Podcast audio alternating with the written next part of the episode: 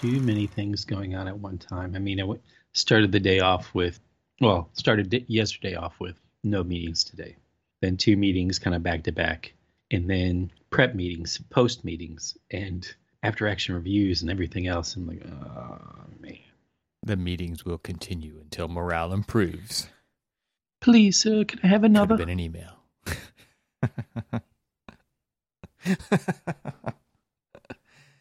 yeah, oh if we could just Gosh, schedule every moment of the day, that'd be fantastic. I'm going to need you to come in on So I do like the fact that these, you know, Zoom sessions, just kind of like the open Zoom sessions, are great for trying to avoid the the over scheduling. You know, now people are kind of misconstruing them as let's just have one really big long meeting. Like, no, no, no, that miss missing the point, man. Missing the point. Gosh. Did you see the new uh, Amazon headquarters oh proposal no, for Virginia? I did not. I'm going to find it here. I'm going to send you a link. This is just the Where the heck is it? It's their new, you know, East Coast headquarter proposal. yeah. Here you go. You ready? I send it in Skype actually, so that you can see it on your computer. There you go. Okay. Wow. Yeah. My concept is soft serve. Jeez. It's DNA inspired because Amazon has done everything it can to get inside of your DNA to give you the proper recommendations when you visit their website. Oh my Isn't that the gosh. poop emoji? HQ2, baby. Yes. It well, it is. is a pile. Wow. Yeah, it's something, all right. I mean, it just immediately takes me back to school and listening to the justification of the concept. My concept, I, re- I remember specifically, like, Oh my god. my those are- concept is nature. Yeah, those were my favorite. It's just like, and So, so my concept is, is, yeah, my concept is, so my kids, you know, um, I was saying something to them, and they sent me back this emoji, and it was like this little brown spiral, and I was like, wow, that shows like earth and dirt, you know, the rising from the ground. I'm like, no, no, no, that's not what it means. And here, what are they thinking? I mean, it's iconic, right? Not a lot of footprint in that particular building. Yeah, yeah. I mean, it's I, what what's interesting to me is that we can build these glass towers and cover them with trees and call it sustainability too. right? Yeah, which is so it's a wacky. force to be reckoned with. This kind of yeah, yeah. It's something, all right. And then Jeez. and then they have like the the three Oh. kind of like more standard office buildings that kind of Right. Oh, this is totally just like Se- what they did in Seattle, right? Except there it was the spheres. It was the three spheres. Here it's the the spiral. But but those also are surrounded by the Amazon towers as well. You know these glass towers. These ones have slivers of greenery in them as well. it's um you know, Amazon's next sustainability. offices in Virginia will include a spiraling rooftop forest. It's spiraling, all right. Potentially out of control. Mm. Mm. Oh my gosh, it's um, it's interesting. Yeah. Yeah, Computational design at its finest, right there. you know, it's another one of those. You know, well, can you do it or should you do it? Uh, Should you? yeah. It's fantastic. The answer is no. I'm I'm I'm, not, I'm even kind of questioning the the li- weird little the actual like form and shape and glazing patterns of the adjacent buildings too. But you know, I I I, I maybe the spiral is a distraction from the eh, of the other buildings. you know, you're just like, well, you know, it Hmm. could be Yeah. could be nice, but There's like a there's a serious party deck on that upper upper yeah, tower. yeah. Overlooking the spiral. Oh, is that what they're going The to call? it? helix. I'm sorry, the helix. It is called the Helix Building.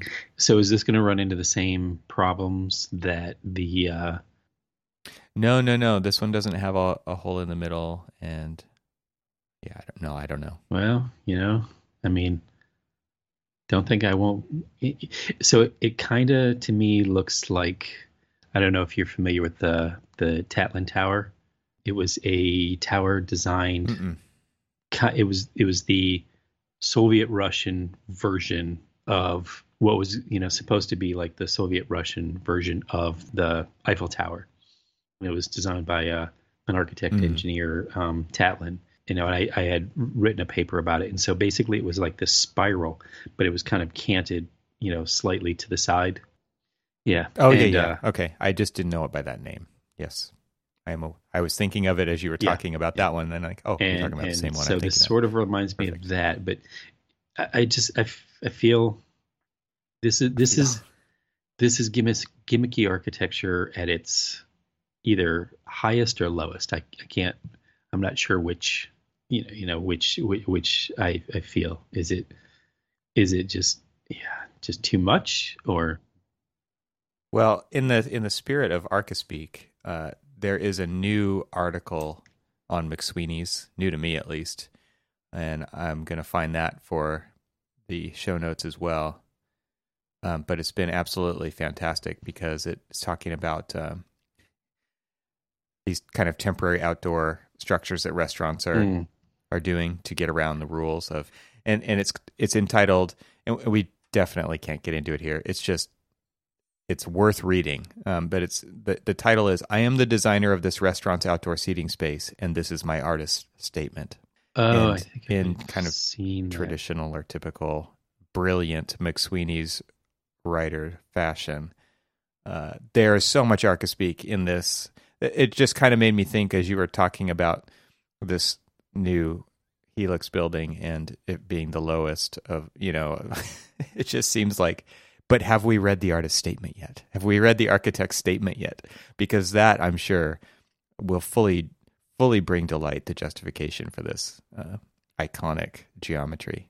And my guess is it would sound a lot like this mcsweeney's article. All right.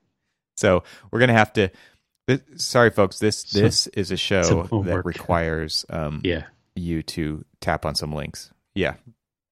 Just so that you can, if you're not aware of these things, which I'm Mm. sure you probably There already is- are because there, this is like, this is the greatest thing for architects to talk about on the internet today. Yeah, there there was a conversation um, going on about that. I believe it was in the uh, EntreArchitect one, Oh, okay. and they had po- they had posted. I don't believe it was the McSweeney's article, but I think it was the um, like the original like artist statement and things like that. And I was looking at it, and I couldn't help but think about the conversations that I've had with you know Hopkins Health and and everything else when they are talking about air distribution and all of this other stuff and, and though you know they they agree with you know the outside dining and stuff the way that people are going about it is completely wrong. And you know I, I I looked at the comments and I kind of saw the the direction that a lot of these comments were going. And so I just kind of like threw my hands up and said no I don't really want to get into this conversation Mhm, with them mhm. because they're like oh you know where are you getting your information from? and all this other stuff. And I'm like eh, you know. But I mean you know there's there's so many people doing research on all of this stuff it's just nobody is actually listening to it. I mean all of like the health officials like say you know hopkins health you know public policy for health and, and things like that who are actually looking for all of these because they look at you know not only the health policies but also like economic impacts and things like that. Mm-hmm. And so they are looking at how do you regain some of this you know like our momentum to like you know start to engage in restaurants and things like that? And you know all of the you know like how do, how do we re-engage our economy but still you know live within a pandemic. And so they've been looking at all of this stuff and they've been doing so much published research but nobody's listening. Yeah. and and you just you it's almost like you kind of bang your head against the wall and say why? Why aren't you listening? There are public health officials out there that really are trying to get us back into what we would consider a normal world but they're trying to do it in a fashion that you know is is safe for everybody but also you know they're looking at the, the the raw data of health and and you know to and so when I saw that you know I, I, I didn't see the the McSweeney one which I am very very so looking forward to reading that. Yep. It, it is kind of I, am I'm, I'm hoping that the, it was probably very similar to oh, I, I think I just found it. Yeah, it's it's it's interesting because it's so it's part Archispeak and like justification of of doing the wrong thing, but it's also mm-hmm. because that stuff is pretty obvious, obviously happening. but but at the very but it's also social commentary, right? And and I love yeah. how they end it and say, finally, I would be remiss if I did not thank the government for failing to provide this restaurant with the help it would need to simply stay closed through this pandemic. Their lack of support makes my art possible.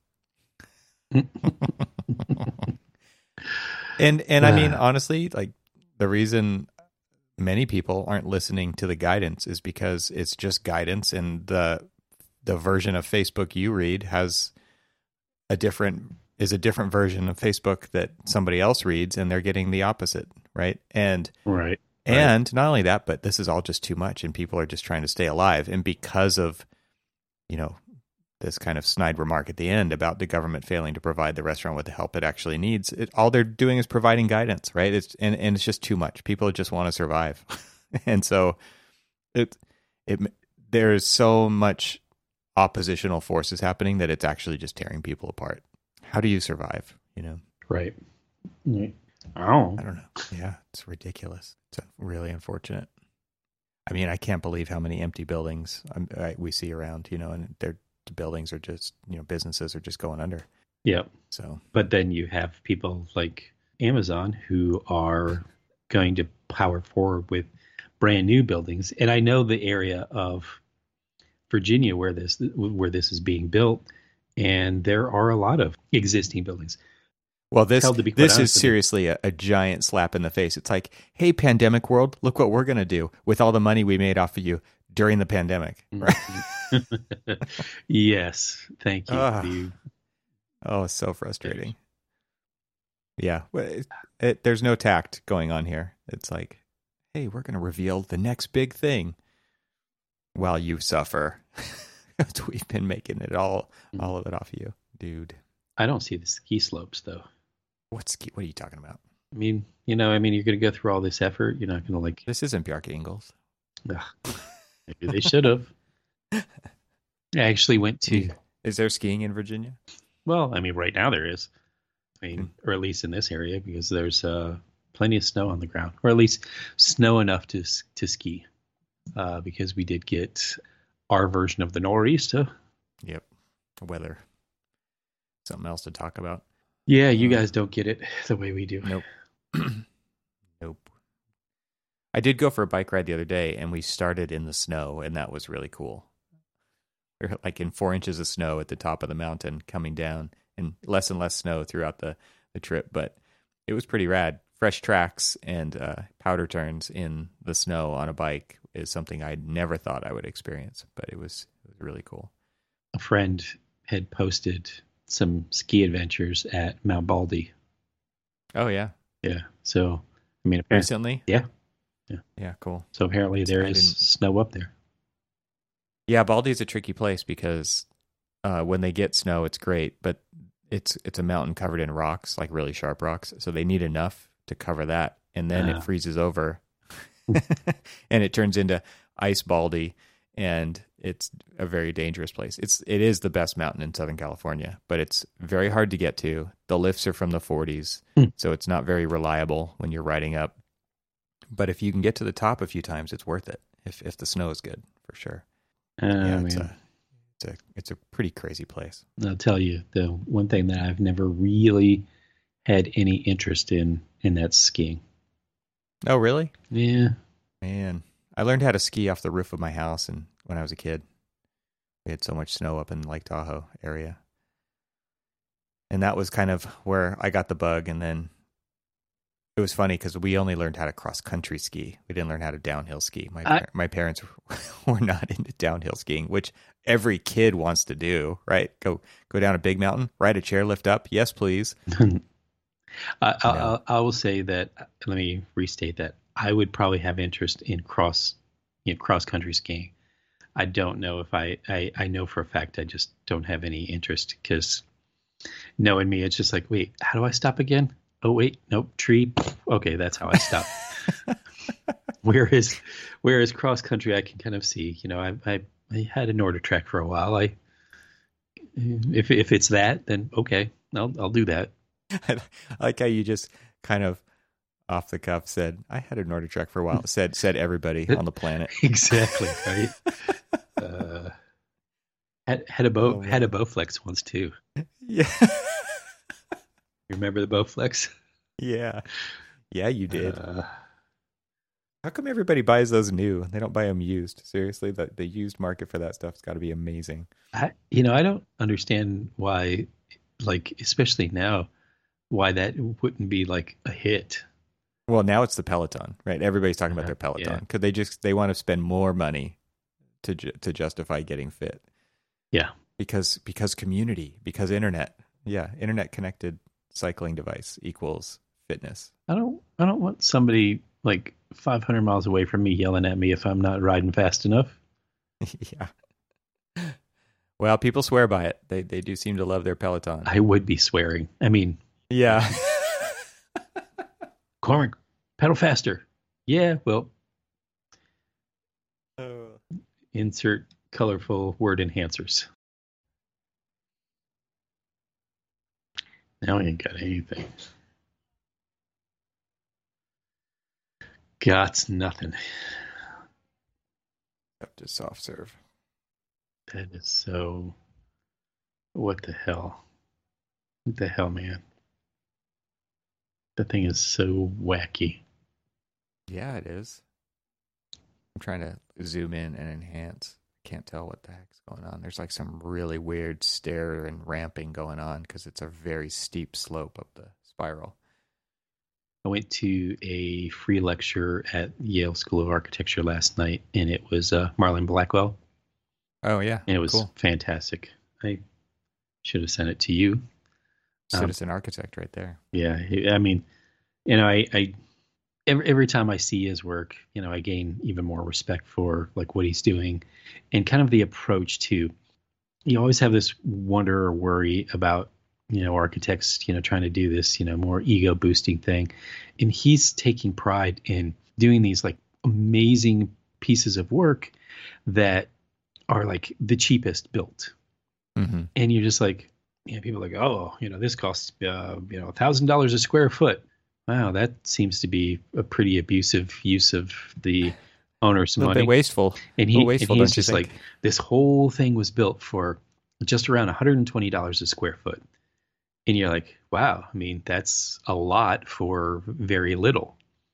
And and so you know you you got to respect like the his ability to like be able to like really you know do really good work for very very little and i think that's like nobody ever really pays attention to the architects in the middle you know it's he goes it's Mm-hmm. you know it's the the talent on the coasts um but Right, you know right, right. and no one's really paying attention to the middle i mean hell i mean when you and i went to when we saw rand elliott and i mean Oh I, yeah, I was Monterey just, Design Conference. yeah, I mean, I was just enamored. I'm like, oh my god, this guy's, you know, was is was everything like my cup of tea? Maybe not, but I mean, everything was done with such this high level of competency, and you you dig in a little bit deeper to it on a budget, on a really like tight budget too, yeah. There's a modesty to it for sure. Yeah, and you're just like, wow, you know, how how are they how are they getting away with that? And, you know, it's pretty amazing that that's you know kind of what they're doing. Yeah, I, that's why I say citizen architect. I guess that could be taken different ways, but to me, in this context, it has to do with spending money wisely and bringing architecture to those who typically aren't, th- you know, like the, the, we're not talking about the types of projects that typically are capital A architecture because of the budget, whereas this one they're getting capital A architecture because of the and with that budget, right? So confusing, hard to say, but it does that make sense? Yeah. Yeah. Yeah. I, I- I think that that's that's what I appreciate about that kind of work, and and like what you said with with Rand Elliott too. It's it's a convenience store, it's a gas station, it's a parking garage, it's a community center, it's uh you know the stuff that we saw in the Citizen Architect documentary, Mhm. right about about Auburn and about Rural Studio. and and it really is like it's bringing design and principles of design and the psychology of design and what space can do and affect people to the masses right and it's not just reserved for the 1% which is what we're looking at here with this um, god awful spiral in virginia yeah it, it really is like the us versus them versus like we're all in this together kind of a, a sense or an attitude yeah it's interesting it's a, it's a totally different perspective and so, yeah, that sounds sounds cool. Do you know if that was recorded? It was, yes. So um, I'll see if they actually like sent out a link to the attendees, or if it was just something that they're kind of keeping in in on their own. So I'll have to double. Yeah. I'll have to double check. Okay. Well, if if if it is available, we'll put it in the show notes. But it does seem like an, a really appropriate counterpoint to this Amazon uh, project. It absolutely.